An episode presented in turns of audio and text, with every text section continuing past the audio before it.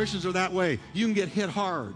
Paul was stoned where they left him for dead, and the next day he got up again. What is it that empowers the Christian to get up again? It's the same power that got Jesus up out of the grave, lives in us.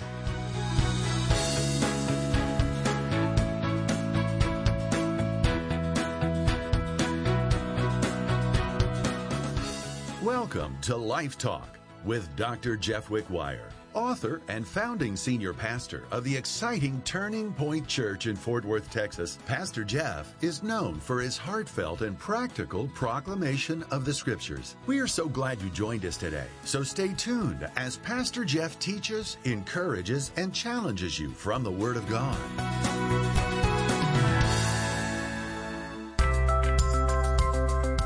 The prophet Nahum said that God has his way in the whirlwind and in the storm, and that includes the storm you're in right now. Hi, everybody. Welcome to Life Talk. I'm Jeff Wickwire, and thanks for joining us. Today, we're continuing the series Anchored, Steadfast in the Storm. One of the things I've learned about God is that no matter how difficult our circumstances may be, He upholds us, strengthens us, and helps us right in the middle of the storm. One of the ways he does this is through his promises. We're going to see today what three key promises are that God has given us during the storms of life.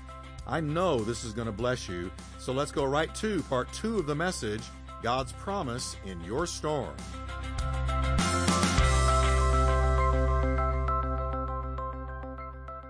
Here is the teaching of Jesus in a nutshell. And he said, if I build my life on this, I will survive storms. You're looking at a storm survivor up here. But not because of me, because I trust the red ink. I read the red. I read what Jesus said, and I build my life on it. But Jesus has given us many promises in the storm. Now, in the text that we just read from Isaiah, God is speaking first person directly through the prophet Isaiah to his own people who are languishing in Babylonian captivity because of their own mistakes. He's speaking right to them, God, right through Isaiah, first person. These people are in a storm of their own making. They've done it, they've brought themselves to this place. Through their own disobedience, they have literally lost everything. They lost their city. They lost their inheritance. They lost their destiny. They lost their families. They lost their money. They lost their crops. They lost their goods. They lost their honor, they lost it all. As the vast Babylonian army, like a stormy black cloud, descended upon them and carried them all off into captivity. They burned down their temple, they burned down all their homes, they lost everything. Yet I want you to notice something. Even though they failed, we see that in the verses leading up to verse 10, God has called them not his failures, not his disappointments, not his rebel children, but he calls them his servants, his chosen, his descendants of Abraham, God's friend. He assures them that he has not cast them away, even though they really seriously blew it. How many of you have ever really seriously blew it and you thank God that he loved you anyway? Come on. They blew it major, but God still loves them. And now in verse 10, he's coming to them while they're in captivity. They're not released yet. And he's encouraging them, beginning with fear not. I don't want you to be afraid, my people. Yes, you blew it. Yes, you did this to yourself. Yes, you're in captivity because of your own sin. But I don't want you to walk in a spirit of fear. I don't want you to be afraid. I don't want you to live in torment in the foreign land. And he gives them the first reason for not being afraid. He said, Let me tell you why you shouldn't be afraid. Because I am with you. You know, I can take a city if I know He's with me. I can walk over any, listen, I can climb any mountain. I can go through any valley. I can pass through any fire. I don't care if there's a thousand demons coming against me at once. If I know He's with me, I can go through it. What about you? Because if God be for us, who can be against us? So he says, Don't be afraid because I promise you my presence, even though you're being chastened for what you did. I promise you my presence. And then he says, I don't want you to be dismayed either. Now, there is a difference between dismay and fear. Or he wouldn't tell them, don't be afraid and don't be dismayed either. There's a difference. Dismay has to do with whatever it is that has turned your focus away from God. That's dismay. Your upcoming bills. Well, they'll turn your focus away from God, especially if you don't have enough money. The scary doctor's report. That'll turn your focus off of God. Your troubled marriage. You can get so caught up in your troubles at home. You lose sight of God. Your rebellious children can so break your heart that you get your focus off of God. That's when you become dismayed. He said, I don't want you to be afraid and I don't want you to be dismayed. I don't want you to be distracted by earthly circumstances where your focus is taken off of me. Because he will keep him in perfect peace, whose mind is focused on him. Focus is everything. Focus is so important to victory or defeat. You will go through something in victory or go down in something in defeat based on your focus. So he says, don't focus on the circumstances. Don't be dismayed. Fear looks within, dismay looks around, faith looks up. And right there, everybody in this room is doing one of those three, probably a little bit of all three, depending on the time of day. But you get afraid by looking within. I can't do it. I'm not going to be able to make it. I'm collapsing. I'm failing. I'm, I feel weak. And then you look around. Look at these circumstances. It seems like they're all against me. You know, Jacob said, All these things are against me. And you look around and you get focused on the circumstances. But then, if we can just stop and say, Now, get your eyes off circumstances, get your eyes off of yourself, because neither of those two are going to save you. He's going to save you. So get your eyes upon Jesus. Turn your eyes upon Jesus. Look full in his wonderful face, and the things of earth will grow strangely dim in the light of his glory and his grace. Amen. God is saying to them, I know you're in captivity in a foreign land, and I know that circumstances look bleak, but don't focus on the circumstances. Focus on me. Focus on me, for I am your God. Oh, I love the Lord. Can we just all turn our heads just up for a minute? With your eye of faith, just look at Him and say, Lord, I'm focused on you. I'm focused on you. I focus my faith on you. Amen, amen. And I want to say to all of you here today who have made a mistake, maybe a bad mistake, you're sitting in here and you're feeling like, who am I to be in church? If everybody in here knew where I've been, what I've done, I'd be run out of church. No, you would not, because you know what? You're in a house full of people who sin and who fall and who make mistakes. And our perfection is not in our own actions. Our perfection is what has been declared over us by the blood of Jesus. By the blood of Jesus, we are sinless. All right? But I want to say to those of you that have made a bad mistake, and you're sitting in church and you're feeling condemned and you're feeling really beat down and you're mad at yourself and you're mad at your circumstances. Listen, God didn't forsake Israel. When they failed so badly, they lost everything He had given them. He forgave them, He stayed with them, and He walked them through their storm. And one day they were released and they went back to their homeland and they made it. His heart towards you is the same today. I want you to know that. He says to you what he says to them You are my servant. You are my chosen. You are the apple of my eye and the darling of my heart, and I gave my life for you. And though you walk out on me, I will never walk out on you. I am with you in your storm. I'm going to walk you through your storm. I am greater in you than he that is in the world. You're going to make it to the other side. So pull your head up and look up because God's going to come through for you. He's going to help you. Now, next, God gives them three promises. I love these because every one of these words is different. Three promises for their soul. I love anchors for the soul. For me, Bible verses are anchors for my soul. He gives me an anchor. And I'm going to give you three anchors today. He says, first, I will strengthen you. I will strengthen you. Can we say together, He will strengthen me? Let's say it like we really mean it. He will strengthen me. Because the last thing you feel in a storm is strong. He says, I'm going to strengthen you. Now, just one chapter before the one that we're reading out of, 4110, in chapter 40, God says this to the weary and the storm tossed and the weak. Here's what he says Have you not known? Have you not heard? The everlasting God, the Lord, the creator of the ends of the earth, neither faints nor is weary. Our God never gets tired. He never says, I need to take a nap. He never says, Boy, I feel weak today. No, our God is mighty. He is always strong. He never faints nor is weary. His understanding is unsearchable. And now look what it says he does. He gives power to the weak. And to those who have no might, he increases. Say it with me. He increases. What does he do? He increases strength. Even youths shall faint and be weary. Young men will come into circumstances where they utterly fall and their strength fails them. But those, I want you to read this with me, but those who wait on the Lord, read it good and loud, shall renew their strength. I will strengthen you. They shall mount up with wings like eagles. They will run and not be weary. They will walk and not faint. Now, I'm going to tell you, I have never run and not finally gotten weary.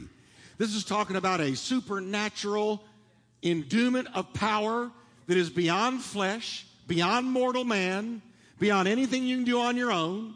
He's saying, I'm going to strengthen you in such a way that you run and you run and you run and you run and you run. And when other people would drop out, you keep on going. And your strength is going to be renewed, renewed, renewed. Now, when he says, those who wait on the Lord, those who wait on the Lord, there's the key. Those who wait on the Lord shall renew their strength. So we need to understand what it means to wait on the Lord. If that's the person, if that's the one who's going to renew their strength and run and not faint, then what does it mean to wait on the Lord? It means this to bind together by twisting. Now, if I had a kite string right here, if I had a kite string in one hand and a steel cable in the other, I can easily snap that kite string. Easy. I can snap it in my own strength. But if I wrap that kite string around that steel cable, and then I try to break it, I'll never do it because that kite string is now as strong as the steel cable because of what it's wrapped around.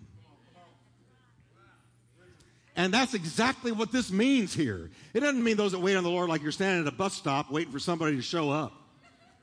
No, this is a verb. This is somebody pressing in and they are seeking Jesus and wrapping themselves around Jesus and putting Him first and getting to know Him and growing in Him and saying, Lord Jesus, you're everything to me. I'm going to wrap my life around you. Suddenly, you can't take that person down because now they're as strong as He is.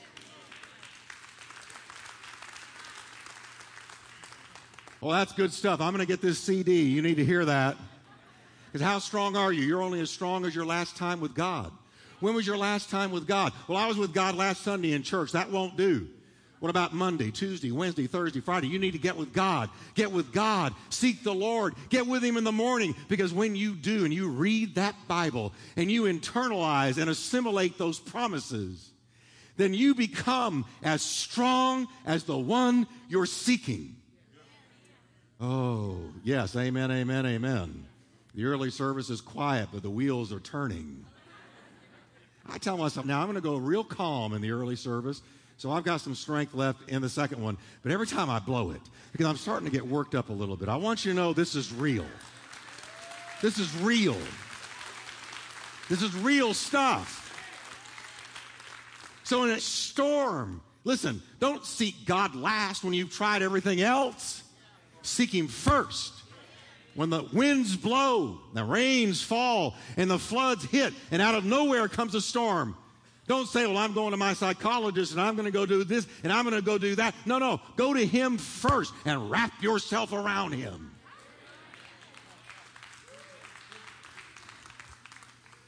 So everybody say, He's going to strengthen me. Second promise He gives us anchor for the soul is, I will help you. I'm going to help you. I'm going to help you. I don't mean to quote the Beatles, but let me. Little help from my friends. They did a whole album called Help. Now, I sure don't lift the Beatles up because they were part of the reason I went off into drugs.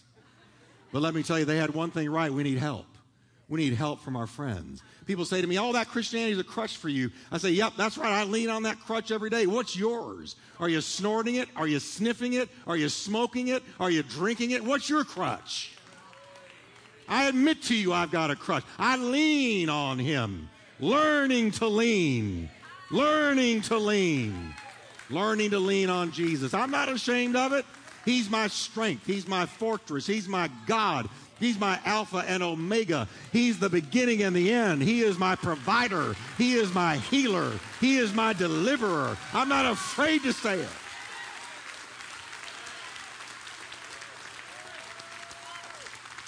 Amen. I love the psalm that says, God is our refuge and strength, an abundantly available, tested help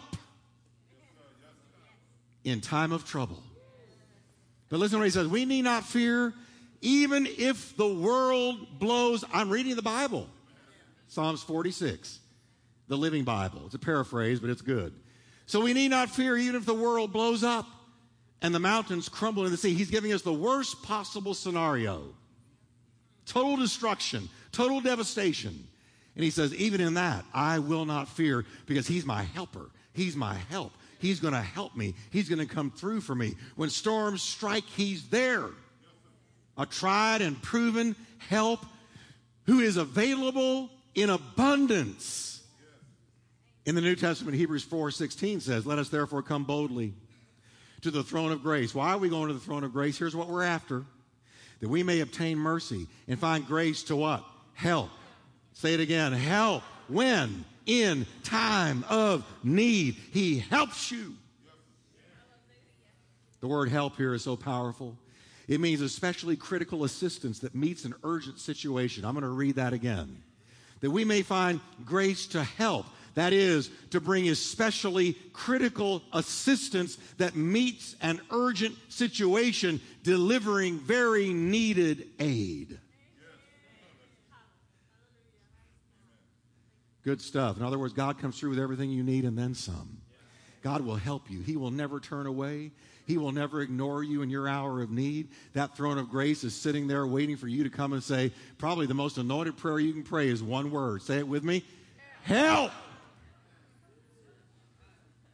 And God throws the lifesaver. He sends his angels.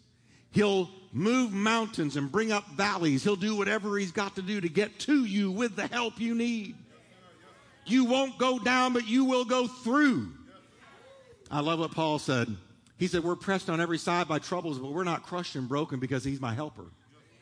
We are perplexed because we don't know why things happen as they do. But we don't give up and quit because he's my helper. We are hunted down, but God never abandons us because He's my helper. We get knocked down, but we get up again. Oh, I like that one. That's my favorite one right there. We get knocked down, but we get up again and keep going because He's my. You remember that clown, Bozo the clown? I had one when I was a little kid. What Bozo would do is you'd hit him with all your might, and he'd bounce right back up and look at you. You know what Christians are? Now, I'm not calling you clowns, but I'm saying Christians are that way. You can get hit hard. You can get hit hard. Paul was stoned where they left him for dead, and the next day he got up again. What is it that empowers the Christian to get up again? It's the resurrection power, the same power that got Jesus up out of the grave, lives in us. Lives in us. And when people will stand over you and give the count 10, 9, 8. Right about when they get to 2, the believer gets up again. Because greater is he that is in you than he that is in the world. So everybody say with me, he'll strengthen me. He'll help me. And here's the third anchor in my last one. He'll uphold you. He'll uphold you. That means I'm going to hold you up when you can't do it on your own.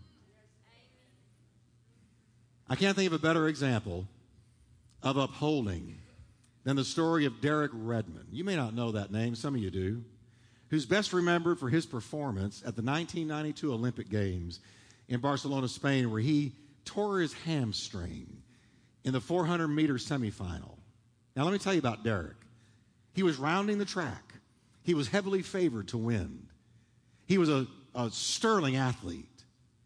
And he's making the round, and the crowd is cheering, and it looks like he's going to win. And suddenly he himself heard something snap. And his leg went into agony, and he collapsed on the track in front of all those people watching in person and millions watching by television. Derek Redmond collapsed. He tried getting up again. He didn't realize that his hamstring had completely snapped. He's up again, but all he can do is limp. He said, I'm going to keep on going. I'm going to keep on going. I think my leg's going to come back into use if I just kind of take a few more steps. But all he can do is limp. All he can do is limp. And the whole crowd now is no longer watching the finish line because everybody's focused on Derek Redmond, who is limping while everybody else passes him by. He's limping. And he's not giving up. He's not laying down. He's not saying, I quit. He's limping. And suddenly, out of nowhere, a figure appears. It's his father. Came down out of the stands, runs onto the track.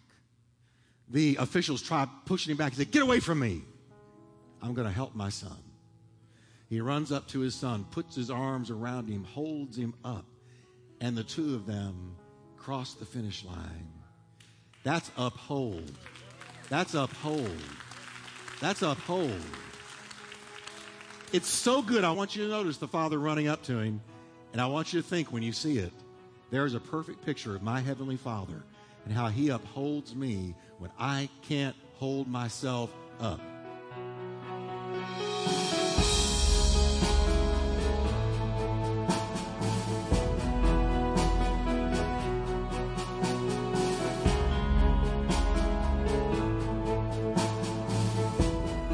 Well, I don't know about you, but I'm so eternally grateful for the promises of God, and in particular for the promises He gives us during the storms that might even wipe out somebody else, but His children are sustained, strengthened, and made even stronger than before through His mighty word. Now, don't touch that dial just yet. Our announcer has some important and exciting things to share with you. And be sure to join me again next time for another encouraging message from our life changing series, Anchored Steadfast in the Storm. Until then, I pray God richly blesses you.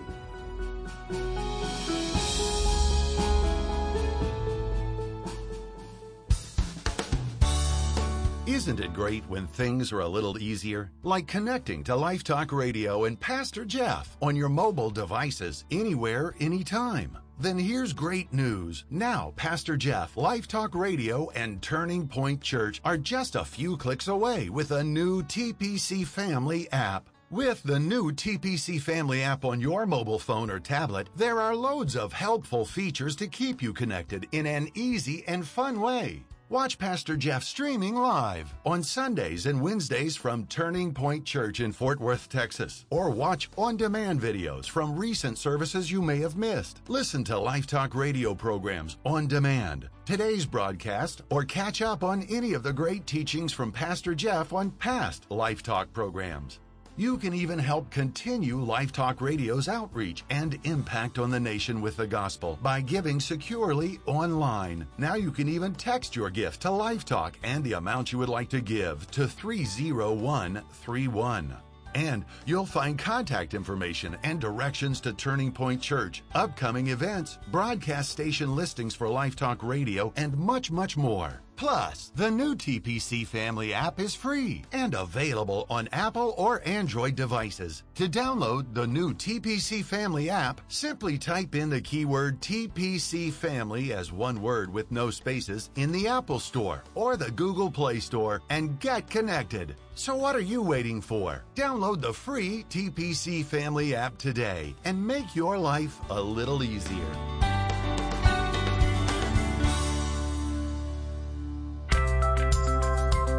God's Promise in Your Storm is the second message of Pastor Jeff's series, Anchored. You can own a copy of this 4 CD set for just $20 plus shipping. Log on to lifetalkradio.us or call us toll free at 877 884 3111. Get your copy of today's message for just $5 or purchase the entire series, Anchored. for only $20 plus shipping by logging on to lifetalkradio.us or calling us toll free at 877 884 3111 for more information.